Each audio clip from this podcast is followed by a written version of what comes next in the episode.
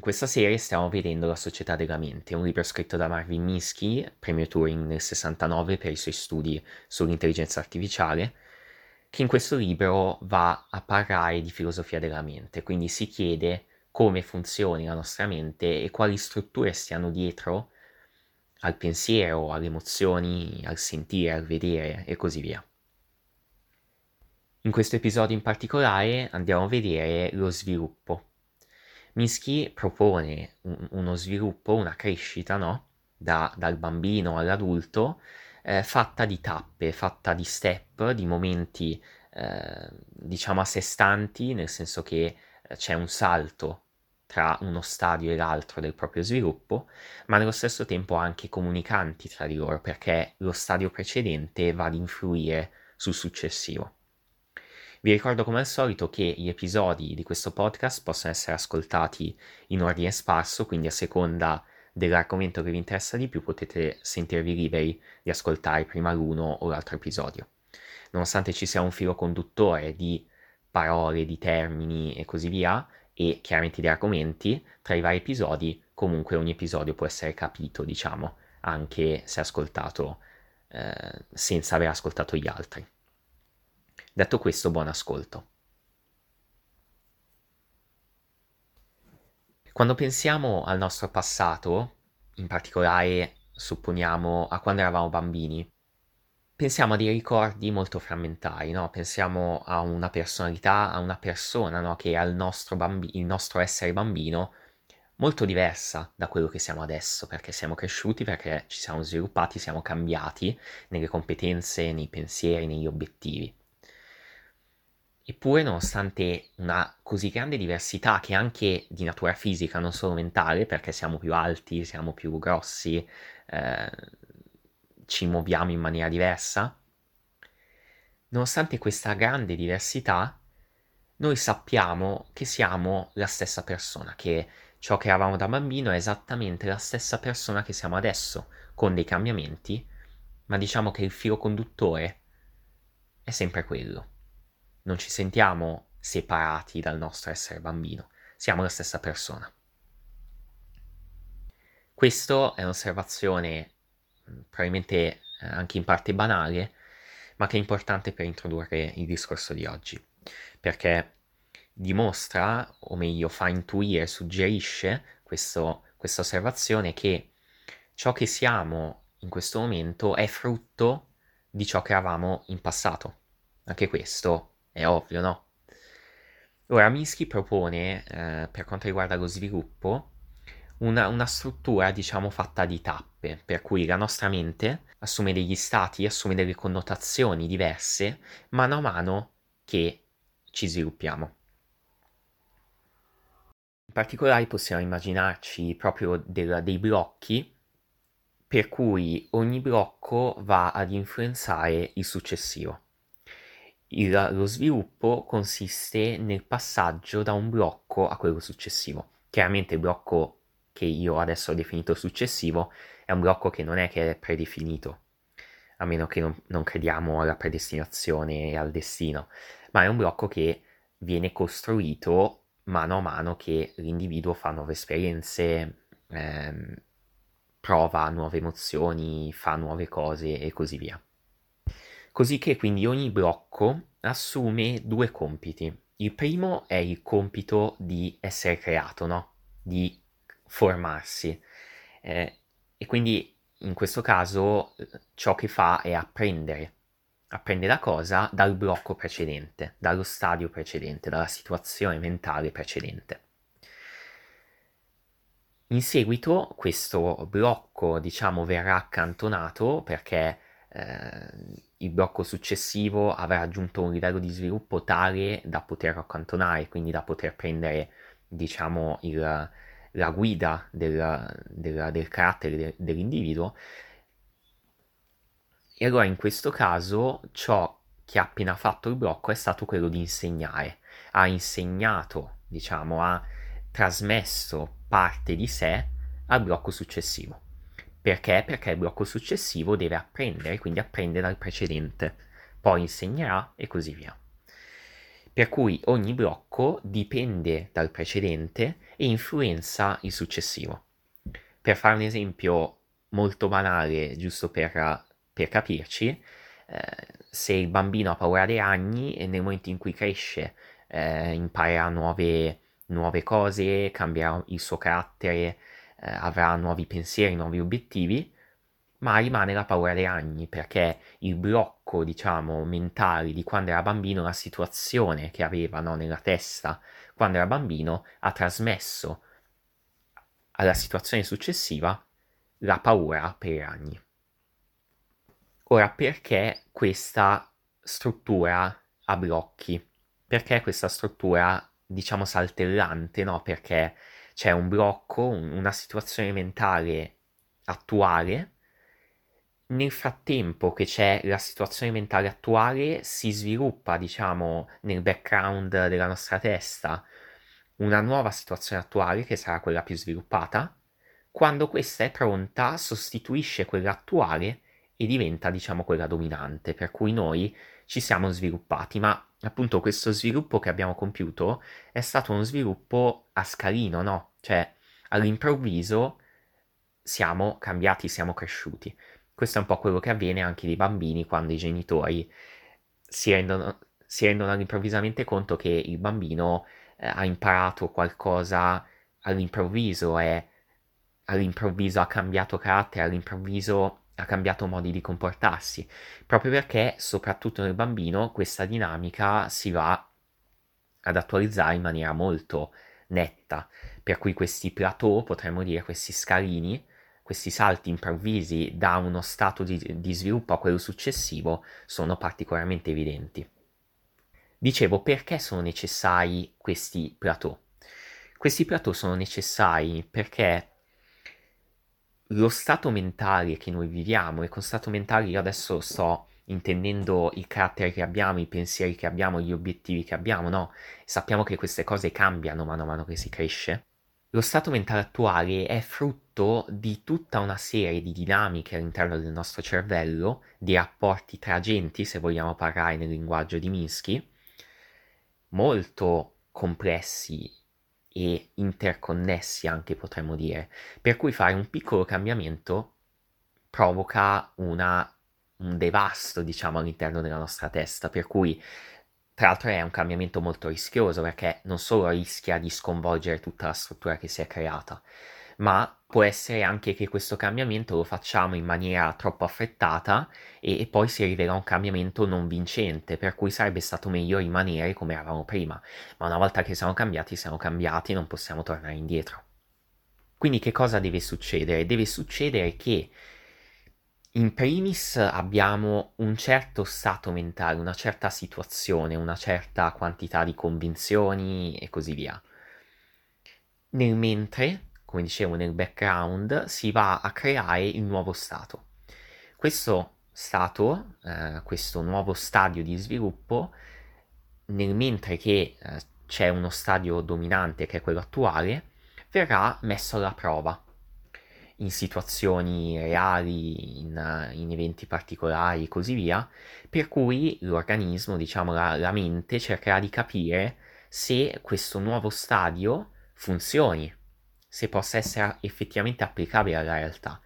Se si accorge che funziona, allora lo sostituisce a quello attuale, ma solo nel momento in cui si accorge che effettivamente funziona, che effettivamente è ben strutturato, che affronta effettivamente nuove situazioni nella maniera corretta e magari situazioni più difficili nella maniera corretta e così via. È come se per risolvere un problema di matematica siamo abituati a svolgere un certo tipo di procedimento che è un procedimento molto macchinoso, molto lungo e poi scopriamo che c'è un altro metodo più veloce, più magari intuitivo. Non è che subito ci gettiamo su questo nuovo metodo, Prima lo proviamo, lo proviamo su un po' di esercizi, solo dopo un po' di tempo ci fideremo di questo metodo e inizieremo ad applicarlo più spesso, perché ci siamo accorti che funziona, allora lo possiamo utilizzare. Altrimenti tenderemo sempre eh, a sfruttare ciò che abbiamo già, ciò che ha già funzionato, no? Piuttosto che a utilizzare qualcosa di nuovo che magari non funziona.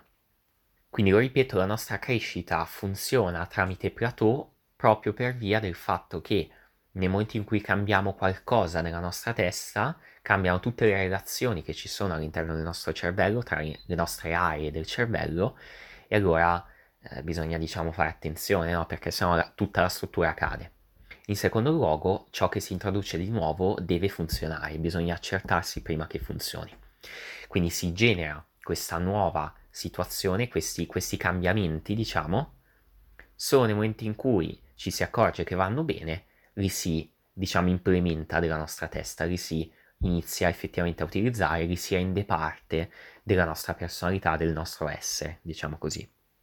Ora, in tutto questo discorso però manca un dettaglio non da poco, probabilmente molti si saranno accorti, ossia, ok, noi abbiamo degli stati, del, questi plateau, per cui ogni situazione mentale, del, ogni situazione del nostro sviluppo va ad insegnare a quella successiva e si è creata perché ha appreso dalla situazione precedente.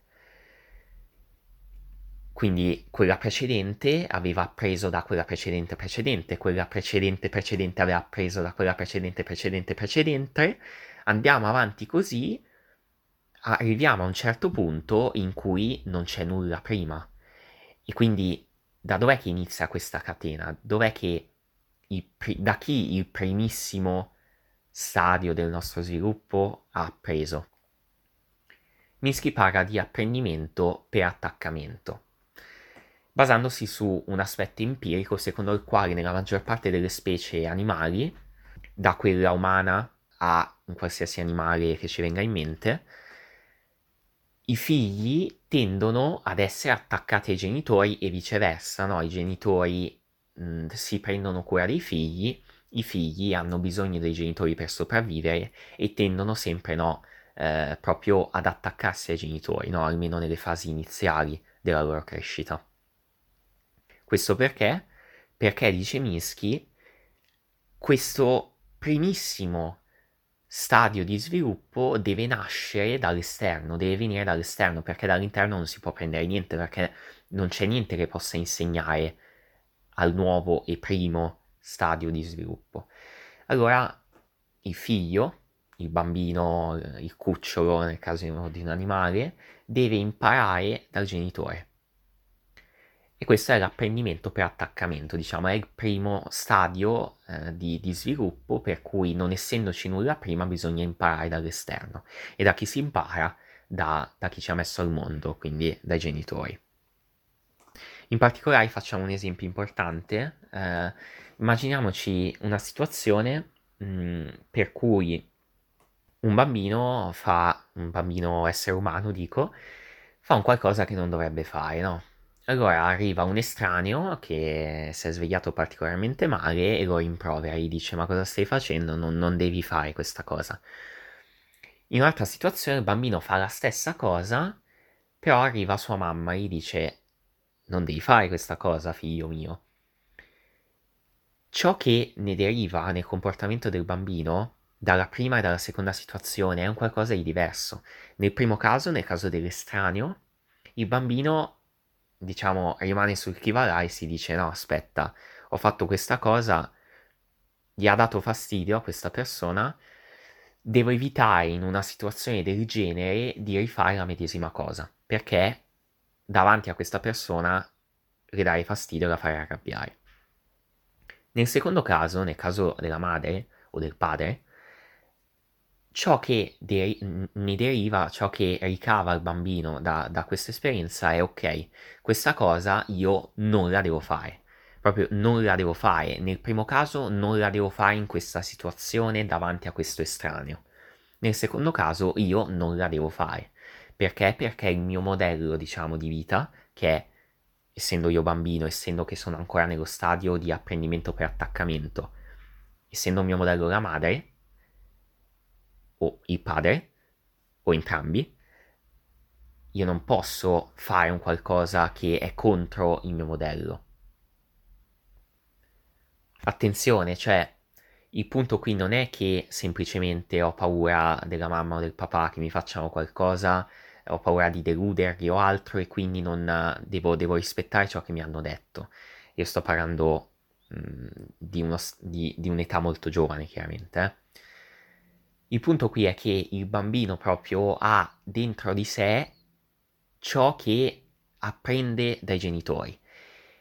Nel momento in cui il genitore gli dice di non fare una determinata cosa, diventa, lo, diventa parte di sé il fatto di non fare quella cosa. Perché? Perché il modello che ha, perché ciò che sta insegnando, lo, lo stadio di sviluppo, diciamo, che sta insegnando non c'è, c'è un elemento esterno che è il genitore, e a partire dal genitore quindi acquisisce i propri ideali, eccetera. E tra questi quindi quello di non fare quella determinata cosa.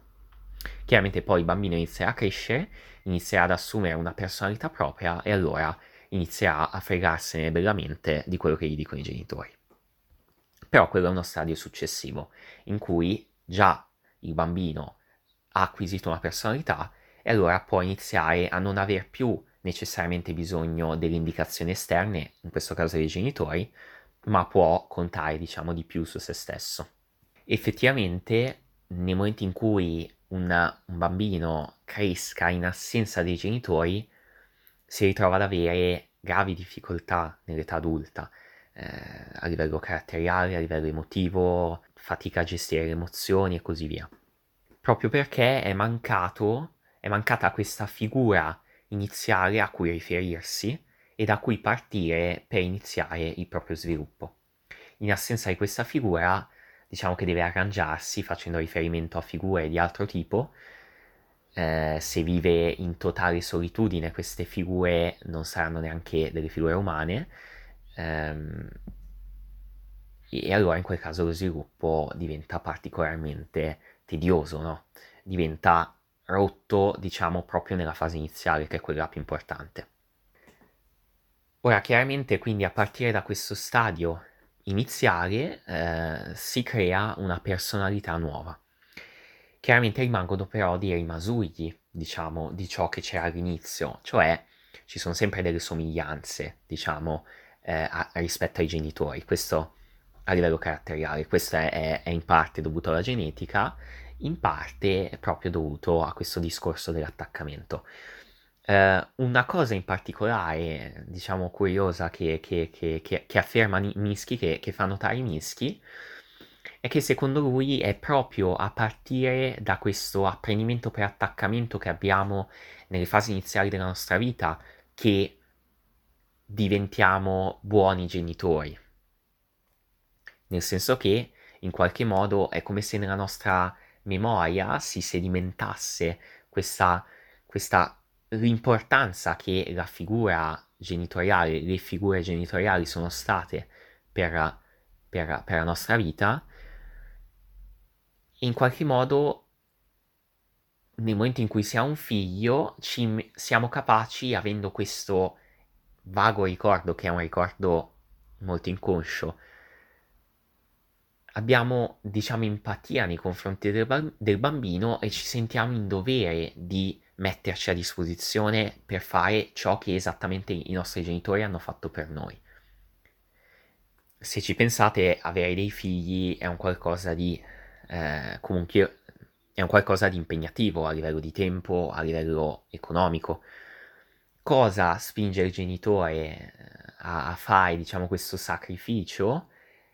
Eh, lo spinge il fatto che, eh, insomma, ha dei ricordi eh, diciamo, vaghi che, che, gli ricordano di quando era bambino e di quando lui era in quella situazione. E allora sente in qualche modo il, il bisogno, e neanche il bisogno, viene automatico, diciamo, da parte sua di comportarsi come i propri genitori, i propri genitori si sono comportati con lui. Ora vediamo a un altro aspetto particolarmente interessante, un'osservazione ancora che, che facciamo, no? dalla realtà, cioè il fatto che più o meno tutti i bambini attraversano gli stessi stadi di sviluppo, no? C'è il momento in cui c'è da imparare a camminare, c'è il momento in cui si può iniziare ad imparare a leggere, a scrivere, a, a risolvere operazioni matematiche e così via andando avanti. È strano che tutti i bambini, o, o quasi tutti, attraversino tutti gli stessi stati e più o meno con le stesse tempistiche. Beh, il motivo, spiega Minsky, è che ci sono del, dei prerequisiti, no? Per cui al fine di apprendere determinate abilità, qui scusatemi, eh, ho ristretto diciamo il discorso, cioè non stiamo più parlando della crescita in generale, dello sviluppo in generale, stiamo parlando dello sviluppo in particolare legato alle abilità, diciamo, alle competenze di, di un bambino. Ecco, per acquisire determinate con- competenze è necessario avere dei prerequisiti, cioè è necessario che siano state sviluppate delle altre competenze in precedenza, in modo da partire da quelle competenze per svilupparne delle altre. Di fatto il meccanismo è esattamente analogo a quello che ho detto all'inizio per quanto riguarda lo sviluppo generico, quindi ci deve sempre essere uno stadio precedente che insegna al successivo. Concludiamo con un altro discorso ancora. Quando siamo bambini abbiamo degli obiettivi, no? vi dicevo prima, abbiamo degli stadi di sviluppo, sviluppo legato a tutto ciò che noi siamo, ai nostri obiettivi, ideali, eh, personalità e così via. Ecco, all'inizio noi abbiamo degli obiettivi che sono estremamente, diciamo, banali eh, e sono legati alla sopravvivenza, no? Il bambino che vuole bere, che vuole mangiare, vuole andare a dormire, vuole fare i bisogni e, e basta, insomma, si limita a questo, diciamo, all'inizio della sua vita la sua esistenza, diciamo così. Non vorrei ridurre troppo eh, la cosa, però diciamo che più o meno funziona così.